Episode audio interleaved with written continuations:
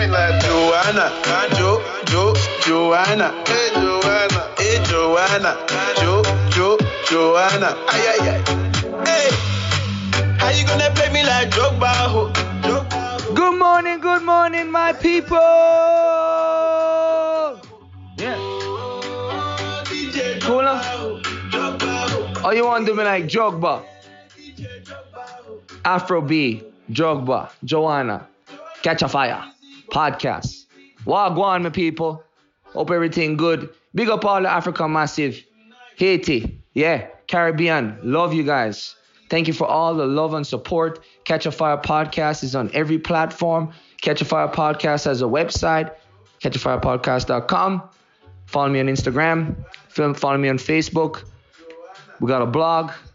We're gonna start having T-shirts. The website in full effect.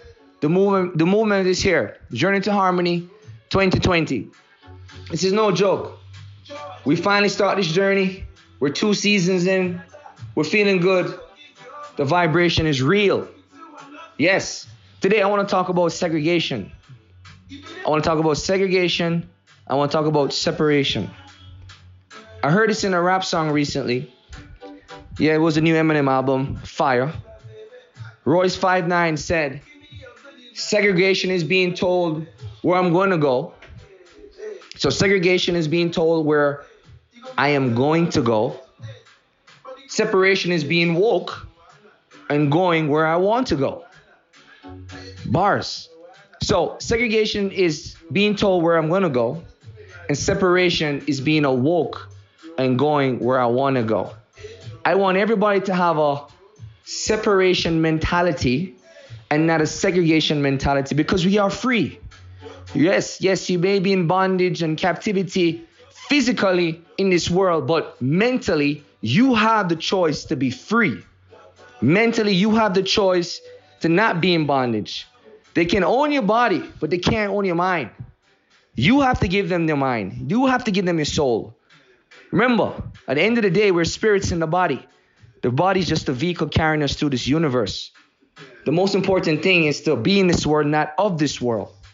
And as long as your core and your insides is right spiritually, you will be in good shape. Just don't give them your soul. Don't give them the right to have the ability to keep you in bondage or captivity. Okay? This is really all about the mentality and it's a mindset. I can't emphasize, this anymore. So every day that you walk today, people, every day that you wake up, I want you to have a separation mentality. Not to be antisocial, but separation in that you are awoke and you are free in your mind, and nobody is going to hold you in bondage. Rise up, wise up, foundation. Yeah, movement up. Love you guys. Joanna, your busy body giving me life,